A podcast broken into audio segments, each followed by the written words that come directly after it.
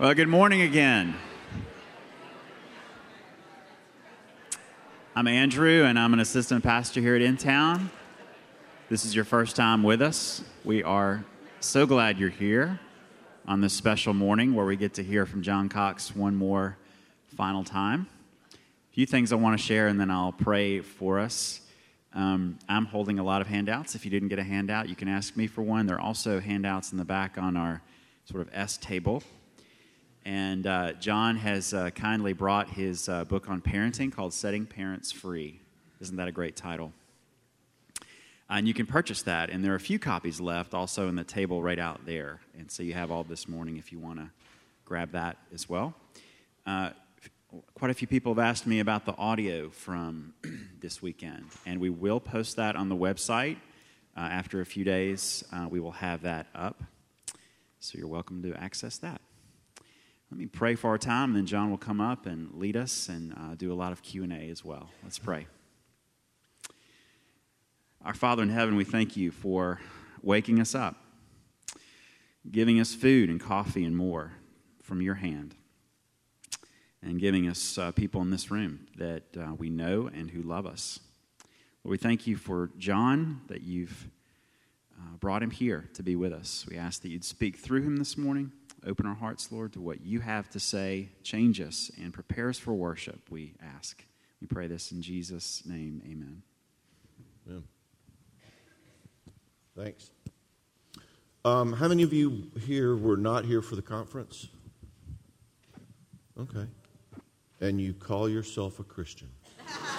um, anyway. Uh, okay, one of the things that I do lots of times when I go to churches is sort of a church-wide Sunday school and sort of open forum Q&A. And uh, that's what this is, of course.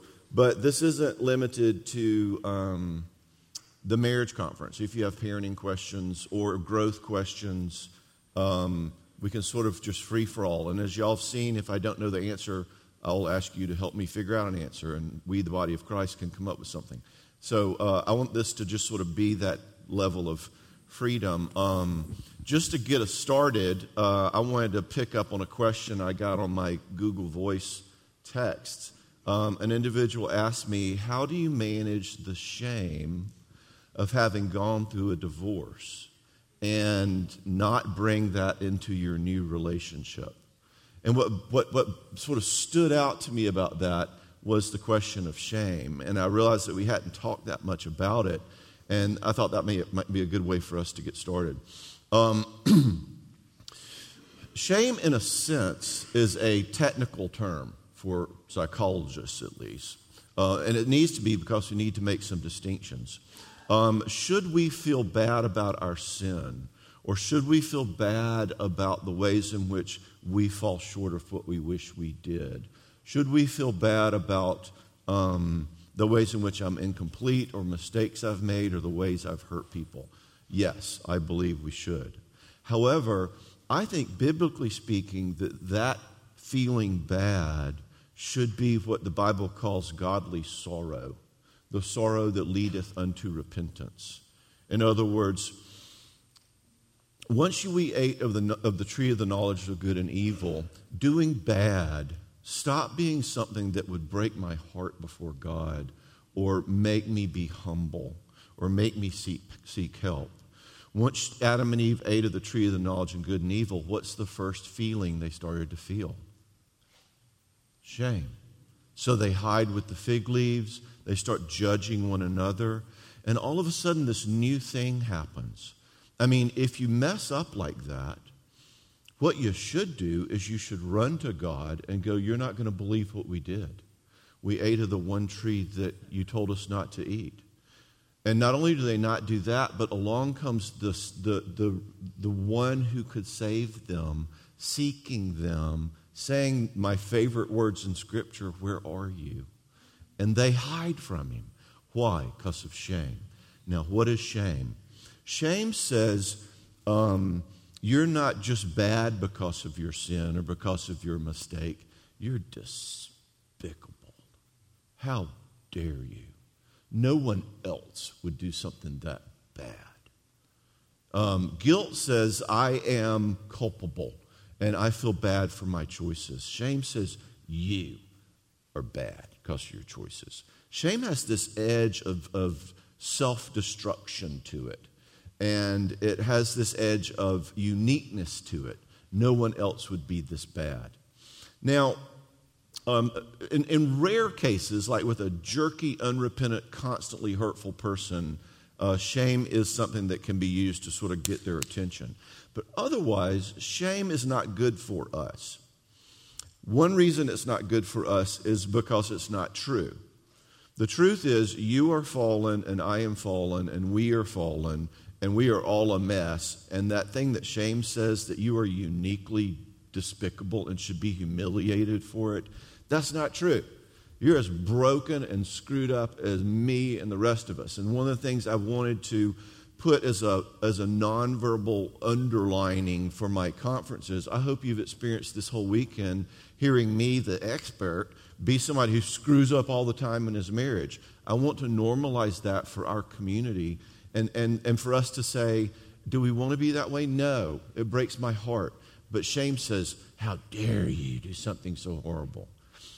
So Christ comes and he says, Yes, your sin is grave. Yes, your guilt is paramount. But I am going to take that on and I am going to redeem it and I am going to bear the shame of it. Christ undoes the shame from the garden. I love that passage in Hebrews where it says, Christ uh, enduring the cross despising the shame.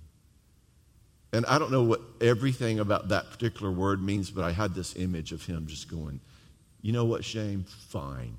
You want to shame somebody? Shame me. You don't get them, they're mine.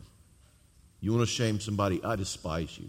Shame me. Have me nailed up in a way that exposes me as somebody even God doesn't want to show how much I want them. He takes our shame and, and, and grinds it into powder, which leaves us the freedom to just be screwed up, hurtful, broken people and be sad about it. And that humility, that sadness, is what drives us to repentance. Where does shame drive us? Into hiding, into isolation and you guys are good students of John Cox by now. What's going to happen to our growth when we're in isolation? Zero. Okay? So shame is actually going to undermine growth because it's going to keep you from ever coming into community.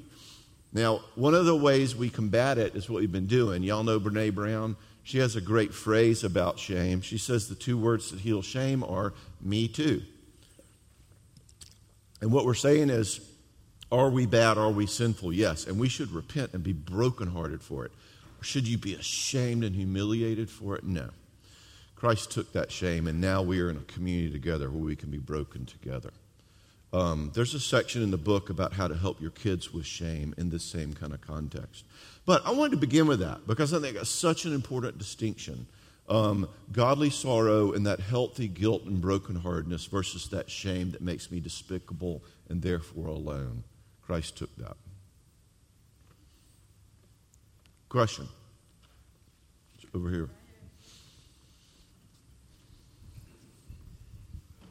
Um, I had a comment and a question. We've talked about how hard marriage is, and we're in a culture that's very anti marriage and really buys into marriage is hard. In fact, it's too hard. Don't do it, you know, or don't do it till you're going to have kids. Don't, you know, and I, having gotten married in my 30s, want to say being single is hard. And, and if we, as married people, minimize that or act like, oh, I remember the good old days of being single, then you must have gotten married about 20. Because if you got married older, you know that being single is hard. Mm-hmm. And it's lonely, and in my hardest days, marriage has been easier for me than being single. And so, um, you know, I wanted to piggyback on what Jason said about the church being the bride for the single. And, um, and how can we do that better? But also just to, to say, how can we as a church when we talk about the tough things about marriage, not make it sound so bad Hmm. that, you know, we, we worry about the people who think marriage is going to solve all their problems. But I'm also worried about this whole message in our culture that marriage is too hard, too bad, don't do it. Interesting. So how do we address what's the good thing about marriage, and and to so that singles aren't paralyzed, afraid of commitment because ah, it's just going to be too hard. That we don't want them to think that marriage is going to solve all their problems, but we don't want them to think it's just terrible because it's really not. Yes. Now, I mean, my husband's not here right now. He'll be in here. so I can say he's he's pretty great. But, you know, it's not that it's not work. But, you know, I hated being single. So, I feel like you've addressed that issue better than I could. Do you have a question? yeah, my question is, how do we as how what's the positive about marriage? What do you say You're asking me what is positive about marriage. Yeah, what are the we've talked about what's hard, tell what's positive. Yeah, right. Well, one of the reasons I focus more on what's hard is because that's where people struggle. Um, uh, just if we had more time, I would love to pontificate more on the richness of it. Um, but it's sort of like um, you have a broken leg. I don't want to ask you about the rest of your limbs. Let's look at the broken leg.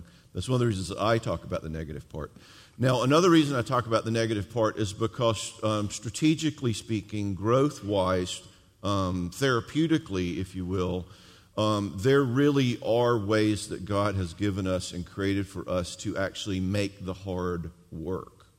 In other words, um, uh, pain is a, an interesting uh, concept in the sense that uh, there is good pain and there's bad pain. Um, there's the pain of sitting around and overeating and overdrinking until I feel sick the next day. Now I've created pain that is completely my fault. There's the pain of, of restraining myself from eating what I want and drinking too much. And there's a sorrow in that healthy pain that helps me get better. All right? So, if you put two fallen, broken people in a relationship, they are going to create friction and difficulty. And in some ways, someone has said uh, that's one of the good things about marriage. If I can, if I can play on words a little bit with your question, um, the fact that marriage is hard is actually one of the reasons it's important. Someone has called marriage a crucible, and we talked about how um, you know one of the one of the things that's a problem of the human race is that we want love more than anything in the world, and we're afraid of love more than anything in the world. And one of the things that marriage does is fling our vulnerability out into the open to where our spouse sees it all the time, and I'm not sure I always want her to. Um, marriage has this funny ability to be a magnifying glass for my pathology. In other words, the weak parts of me, the vulnerable parts of me, we will tend to marry someone who's going to pull out exactly the part of me that needs to grow the most. Okay? In fact, I've told singles before the, the biggest personal cost to not being married is that you miss out on one of God's most powerful tools for sanctification.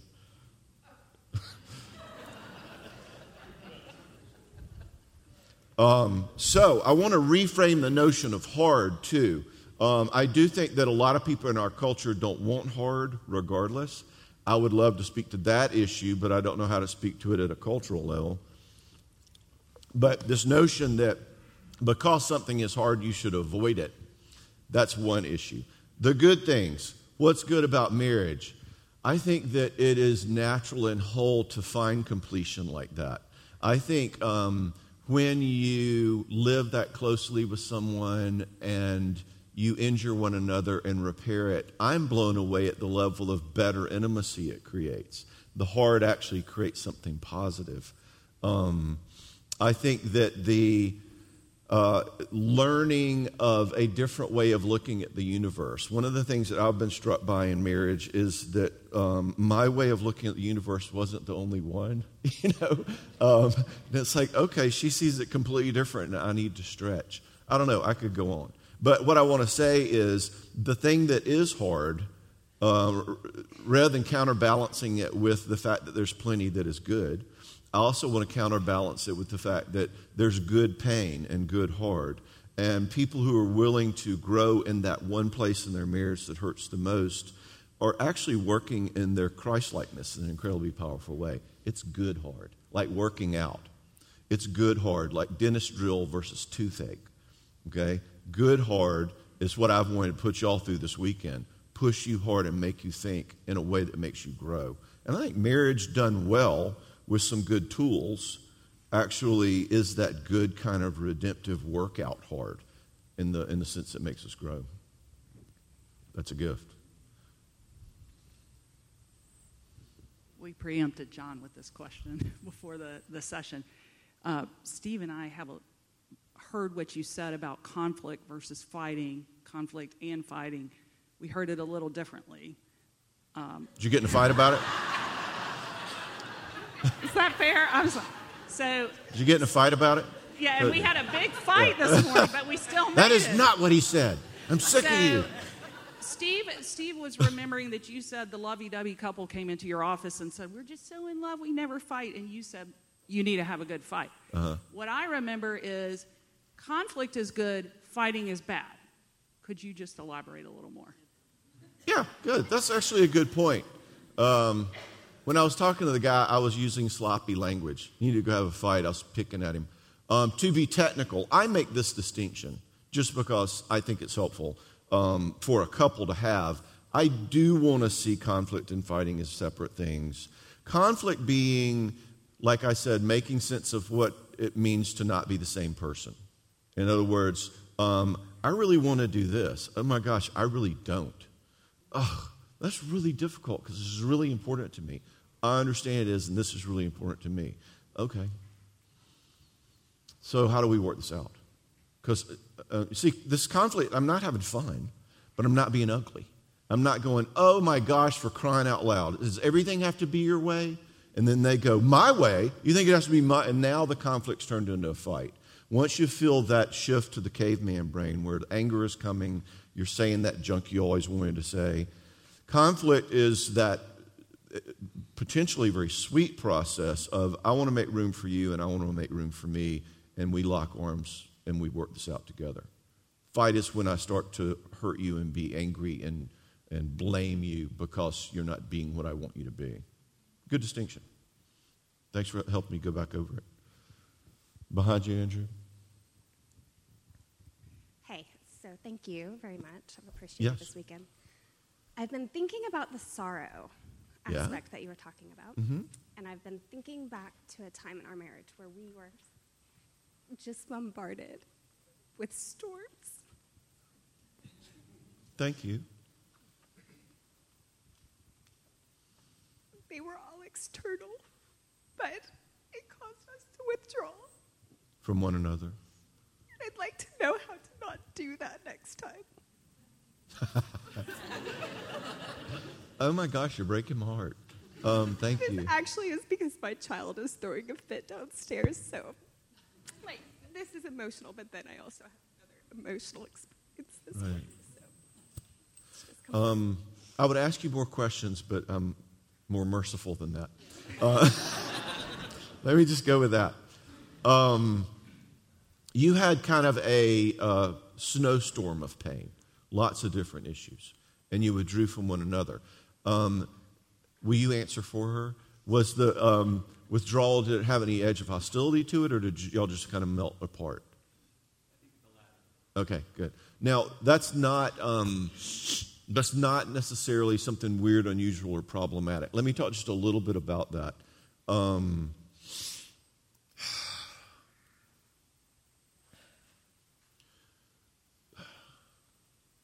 one of the reasons that love one of the reasons we can be scared of love and scared of closeness is because love melts our defenses. In other words, if, if, if, I, if I'm in pain and I kind of need to lock down a little bit, which is healthy in some ways, kind of a survival technique. Um, let, me, let me riff on that just a second. Sometimes when we have a real tragedy or too much, the comparison I tell my clients is that it's like somebody backed into your kitchen with a whole dump truck full of peaches. Hey, that's a good Georgia connection point, right? All right, yeah. Um, and all of a sudden, your whole kitchen's full of peaches. Now you have a problem. There's no way you can eat all these peaches. You'll die, all right? So, what our defense is, and our defense mechanisms and our self protection stuff in our, in our inner world does is it cans those peaches and puts them in the larder as fast as it can. Okay, so now the kitchen floor is clean. There's cans of peaches all stuffed up in there. So, okay, I'm surviving. Now, what grieving is then is the process of reaching up there one at a time and eating a can of peaches. And, and I do that with people who I love, and I do that with my body of Christ, I do that with my spouse. But God made us in such a way, mercifully, that if we're working right inside, that we will throw up defenses, protect ourselves, can the peaches, and have the ability to take them down one at a time. That's a beautiful ability. People who don't have that ability have, you know, the quote nervous breakdown. They flood out and they can't manage all the peaches. Now, having a larder full of peaches is great because you have some defenses up that are protecting you from all of that pain. Now, let's go back to what I was just saying about love. If I get really connected to you and really close and we start talking about our hearts and what we're going through, all of a sudden those defenses start to melt more and the level of pain I'm feeling gets worse. Okay? One of the challenges of being a therapist is you have to work to connect with somebody enough to access their pain, but not so much that it overwhelms them.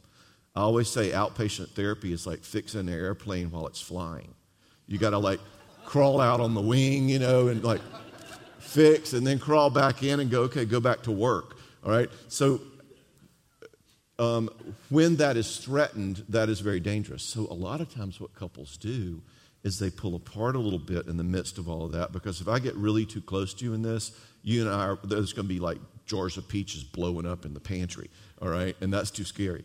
So, what I would recommend that you do is um, a great way to be close when there is a problem, it's paradoxical, is to talk about how we can't be close because there's a problem. Okay? In other words, it's like, um, um, I'm hurting too much and you're hurting too much, so we're sort of in our separate corners, but we're both hurting and we have each other's heart. And it's like, you know, I love you, but I can't go any further now. And he's like, Me neither, babe. And there's this sweet connection that says, This is the best we're doing. There's something so. Uh, there's something so intimate about this is the best we're doing. A couple, or even friends, or church people saying, I want to be able to love you better, but this is the best I can do. That's intimate, all right? So instead of the intimacy being, whoa, we can totally be, you know, there's a different kind of intimacy that is the intimacy of my inability. And that's been in the background of a lot of what we've talked about this weekend is the intimacy of inability is such a great thing. It's such an intimate thing. I was telling the session Thursday night, you know, as they're considering how to minister to y'all better and shepherding and all that, you know, they're people like us. They're going, oh my gosh, how do I know how to love these people well? And I want to tell them, you know, the ways in which you don't know how to love us well or as deeply connecting to our hearts as your mastery. Okay, so same thing in relationship. Yeah, thank you for your vulnerability so much.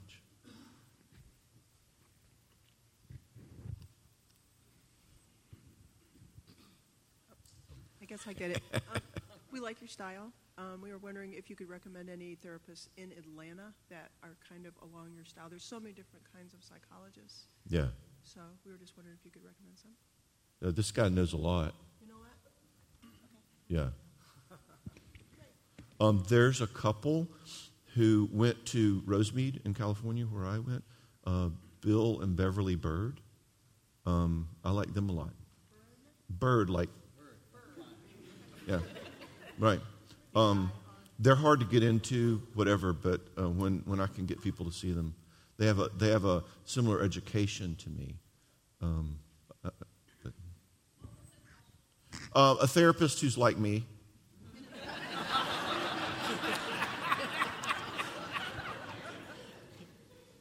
Simple as that. The answer was nobody.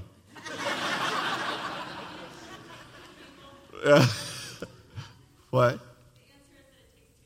Yeah, right. Yes. That's good. All right.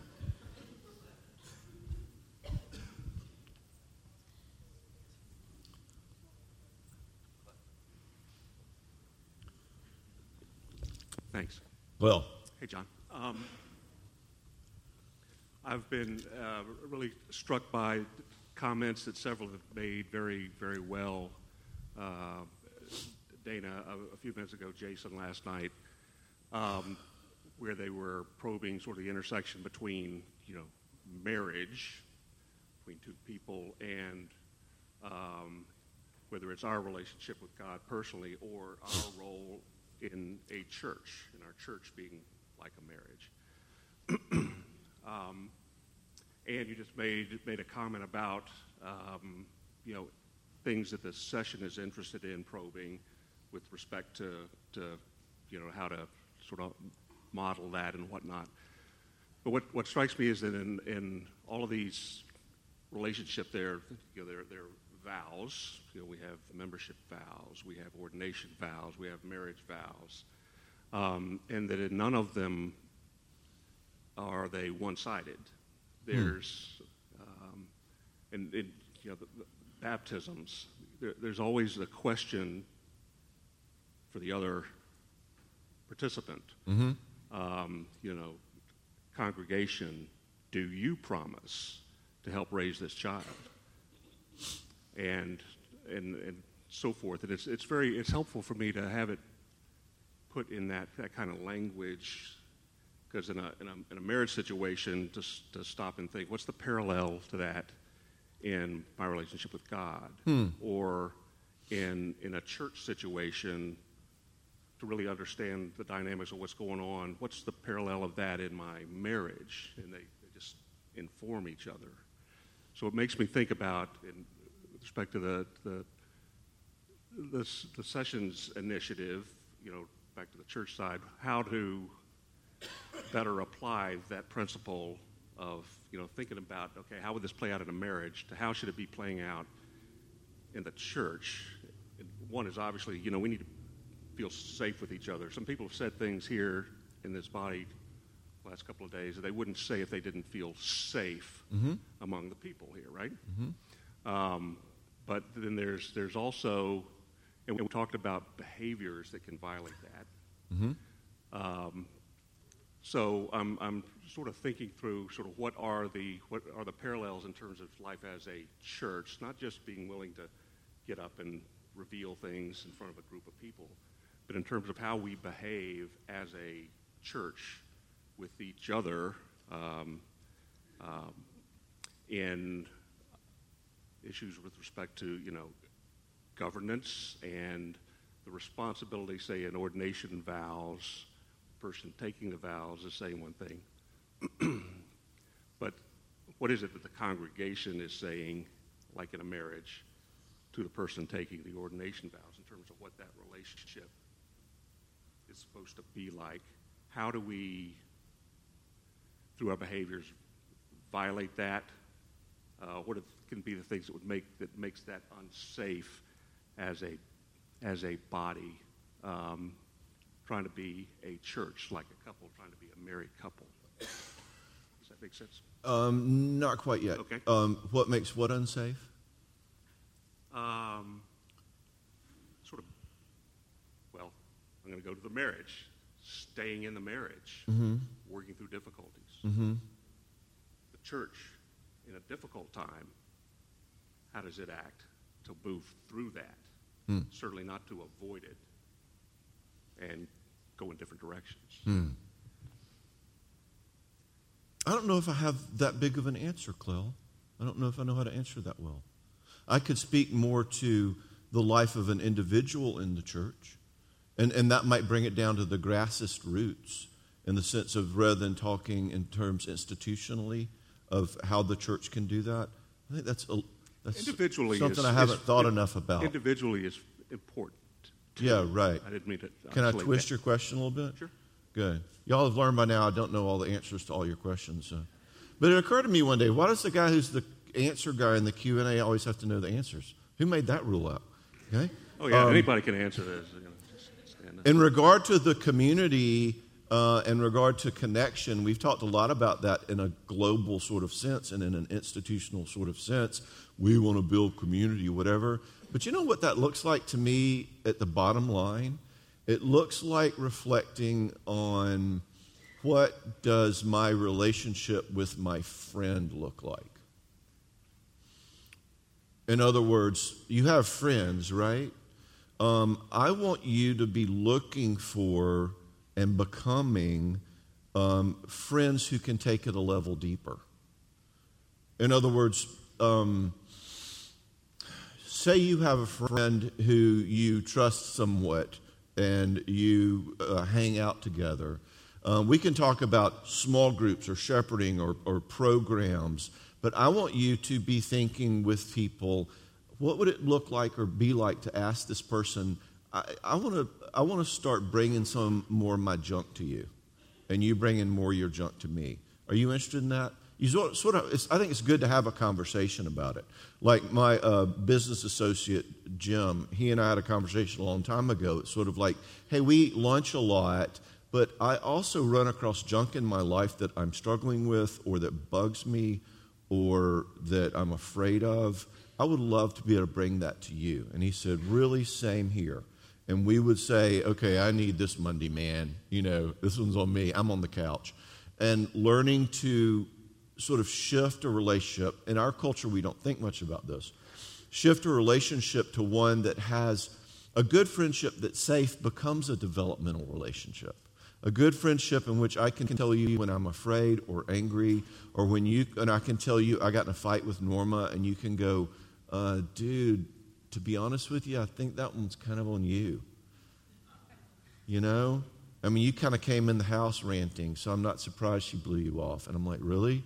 I mean, that is, that is at the molecular level where the church is happening. Um, and rather than, hey, y'all, let's build a program where we can be more connected, I want you to be thinking about an individual in your life. Where do I have friends, and how can I take those things to the next level. And even say to that friend, I want you to teach me how to be a good friend to you. And you know, somebody wrote me in the text, like, so, so what does that look like? How many people do we need to have in this community thing in our lives? One. If you have one other person who knows what's going on in your heart, it's going to be life giving for you. It's going to be a resource for you to pull through hard things. It's going to be a resource for you to maintain your vows in terms of saying, I commit to the, to the worship and work of the church and you know all the things that we vow about the church. We're going to sustain that as we do that together. So I want to I want to bring all of our community building thing down to the smallest little level, and that is somebody outside of your marriage who you can bring your heart to, and they bring theirs. Um, by the way, I've said a couple of times, I've alluded to this that that those um, unresolved eyes that we talked about, the unresolved software, the abilities that we have um, that, or don't have, that marriage is not the best place to try to get those met. Let me talk just a minute about why that is. Remember what I said about developmental relationships? Developmental relationships are where we get new software, new abilities in our heart that we don't have. I'm not able to really be connected and intimate and share my heart. How do I develop that ability? I'm not able to be me and set boundaries and have good stewardship. Where do I develop that ability? I feel shame about things and the ways I fail. How do I grow and heal there? Well, the only place you can do that is in what I've told you I call a developmental relationship. Now, developmental relationships are relationships in which someone is bigger and someone is smaller, like parent child, therapist client, pastor parishioner, group and member, um, teacher student. Um, and when good friends say, hey, let's be a good resource to one another, you take turns being the big one. Like I will say to Jim, I need your help. And I will ask him what he thinks and listen to him. He gives to me. Now, it is very difficult for a marriage to be a developmental relationship. Because by definition, a marriage is a adult adult mutual sharing relationship. Okay? Marriage is supposed to be the fruit of my completion, not the resource for it. And to the degree that my marriage becomes a place, let's say I'm insecure and I don't feel like that I am really uh, good at my job. Um, now I, I'm going to be constantly needing my wife to affirm me. Now, let's say what she needed was she had a real needy, over suffocating mom, and what she needs is somebody who's strong and powerful and to give her some freedom. So I'm needing her to affirm me all the time. She's needing somebody to give her freedom all the time, and we're doing the two ticks and no dog thing, right? So one of the things that I see marriages do that really corrupts them is I'm bringing my unresolved little guy needs into my marriage, and my wife can't meet those. I need to have body of Christ people do that. So um, I live in a family growing up in which nobody really connects intimately. So I'm going to get married, and at last, this is going to be my second chance. This is going to be a place I get all of my needs met. And she's too busy or tired to connect. I'm going to panic, and I'm going to get angry because you're supposed to. We're supposed to connect, and I'm bringing those little kid needs into the marriage, and you're not going to be able to get them fixed there. You need to get them fixed outside in a developmental relationship. And then y'all both bring that fruit back to marriage. Now, marriage can be a resource to that part of us, the unresolved parts of us. The way I frame it to people is you can go to your spouse with your little kid struggling, broken parts second. After you've gone to somebody else, you can come to your spouse and go, Yeah, I really am hurting a lot about so and so, so and so, and I've talked to my body of Christ people about it. And so I want to bring it to you because I want you to love me in it and be with me in it, not to fix it or to make it better or for you to change so I don't have to deal with this. That makes sense? This is a very complex, difficult issue, but it's one of the most important things I could tell you. And it's the number one mistake I see everybody making in our marriages is we try to go to our marriage to finally get that unresolved need I've always had met, and your spouse can't do that. So we hate them, and we think we married the wrong person. But what's really going on is we both have the little square, the little part of us, living inside of that four people in every marriage thing, and we need to be taking good stewardship of that part. As I see people grow in that part, as it becomes a crucible that points out the part of me that's missing, then you see marriages really thrive because they're not two little kids inside. I saw a hand back here. Is it relevant to this question? Yeah, good. Good, because I could use help on Klaus. Yeah.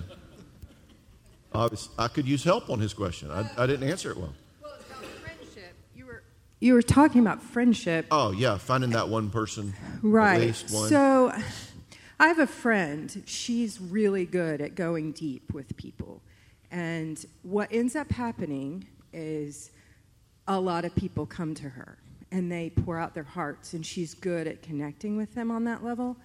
And so much so that she was flooded and she had to go seek therapy for it. So, my first question is for those who are better at doing that um, and have, uh, have an easier time making that connection. Um, to set boundaries and protect yourself, but also to help teach others. How do you go about doing that? How do you teach others to sort of connect that way too? So that's my first question. And then as it dovetails into your question about how you should have that person outside of marriage. Yes. Um, how you can share with that person and not cause your partner, your marriage, your spouse to feel um, threatened by that. Or shared. triangulated. Right. You're not like going to believe what she did like, last night. Well, why did you share that with them first and not with me? You know, sort of thing. Oh, okay. You know, kind of a um, why are you working that out with them? Aren't we? I'm, I'm not, Paul's not. I mean, right. this has come up a few times because I am very lucky. My sister in law has been, she was my best friend before she married my brother. And I feel like I have it and I don't. and so I feel like I, I, feel, I feel sad because um, sometimes I don't have the emotional energy to share with other people at the level I share with her. So I think there's a guilt on my end. And then my friend's telling me how she has, you know, she's feeling flooded by so many people. You know, I feel like, well, maybe I'm not doing enough. So there's also that feeling of guilt. So sorry, I threw like three things at you. So right. I'll take so, a sh- I'll take a shot at them. Okay. Your first question involves the kind of person who um, is often emotionally insightful and sort of emotionally gifted. Um, and they end up gravitating into kind of a fixer position in their relationships? Maybe. I would say people are just attracted to them because they. Um, but right, yeah. but the difference between a resource who people are attracted to and a fixer is that resources who people are attracted to don't burn out. Yeah, okay. In other words, I'm a fixer, but if I'm too tired to fix you, I'm going to go, you know, I got nothing. Okay? In other words, whenever we are engaged in someone else's need, what becomes paramount on the table for the giver is the issue of stewardship. In other words, I've got, you know, three loaves of bread inside, and I've got people who want four loaves of bread. Now, if I give four loaves of bread, I'm in a negative position now, and I'm going to really suffer for it. So, why would someone give four loaves of bread when they didn't have it? A lot of times, people who are givers need to reflect on what is my need to be sort of such a giver? Like, um, eh, what is it in me that feels guilty or bad if I say, no, I don't have any more to give you? You know, that issue is being someone who is a resource to another person does ask this question of how much do I have to give and how do I take care of myself? Um, you know, we were saying at the meeting Thursday night that there needs to be a, a, a big person given to a little person but you know what? There needs to be a bigger person giving to the big person and a bigger person giving to that person. And those of us who are in a position of giving, we should be in therapy or we should be in relationships that are giving to us, okay? Because our own stewardship of what we need is got to be part of that, okay? I mean, think about it. Even the Good Samaritan put the guy in a hotel. Okay? He didn't say, hey, honey, look at this guy I found on the road. No, it's like he put him in the eight days and then he continued on his journey. But so there was an issue of stewardship there of how he took care of the guy. Um, so being a fixer uh, puts you in immediately a, a, position of vigilance. You need to be careful. Okay? Now, um, the next one is about question? marriage and how when you're in that relationship with someone and you're sharing with oh, someone yeah. and how the your spouse um, All right. Well, you know, that's a good point, too. Thank you. Y'all are helping sort of clarify. I'm making an answer, and y'all are helping me sort of shave the rough edges off. This is good. Um, because as I'm thinking about this friend who I want to develop a better relationship with, I think it'd be really smart and cool to talk to my spouse about it and say, hey, Bob is somebody I really trust, and I'd like to start bringing my junk to him. Now, my wife would say, good, because. Uh, I like Bob because he knows me and he knows you, and he's, you're not going to be able to like trick him because you're going to go over there and say, "No, I'm such a jerk last night." And he's going to go, "Yeah, I'll tell you why she's a jerk because you're a jerk," you know. And he'll, okay. What we don't mean in this sense of having resources to help us grow outside the relationship is triangulating, where it's like instead of coming to my spouse with my problem, I go to someone else and go, "You're not going to believe." Okay. If if if all your friends say to you is, oh my gosh, I can't believe he said that to you, then get new friends, okay? You need friends who'll like tell you the truth. All right, now back to that spouse. I would hope that a couple um, would, you know, leave here and go, hey, babe, this sounds good. Let's both start looking for places in our life that can be resources. And uh, so you're on the same team, so she's not going to be threatened. But if she is threatened, why aren't you talking to me? That is something little and vulnerable in her. And I would, if I was a kind husband, in just a, another universe, um, just hypothetically, if I was kind, um, I would say, babe, I know that really pushes your buttons, and I care about that. And I, I, I, I feel like it is very important and life giving. What do you need to know from me? What do you need to have answered? Because there's something inside of you that's already answering a question. If he talks to somebody else, then maybe I'm not enough. Um, if he talks to somebody else, maybe he doesn't love me. And I, when somebody has a challenge to me, oh my gosh, um, you look so angry. Or oh my gosh, you obviously don't care about me. Or oh my gosh, you want to talk to somebody instead of me. Instead of going, no, I don't, no, I don't. A good way to engage a marriage issue that begins with a, um, an assumption of guilt is to say, ooh, ouch, yuck, I don't want you to feel that. Would you like to ask me some questions? Now, they, you are now available to help them, but they got to have a little skin in the game and go, okay, um, do you still love me if you're going to go talk to other people? and they're actually working to solve their own problem. Otherwise, a needy person like that is ultimately going to drive the other spouse crazy, going, No, babe, okay, well, I won't see him if it makes you upset. And her fragility is running the relationship. Okay? Well, yeah, so I guess my other question that didn't, that still needs to be answered is for that friend that I have that she is so good at connecting with people on a deep level, there is a, um, a relational um, wisdom she has. How do people with that relational wisdom share that um, with others so that they might turn around and do that with others? So that you're not, you're not just having pockets in the body of Christ that are relating well together and others aren't. Does that make Right. sense? Yeah, but it's such a big question that I'm sorry. I, they told me to stop a little before 10:30. I don't think I can get into it. Let me do one more um, easy question. Y'all get that? And then we'll, or do we want to stop now?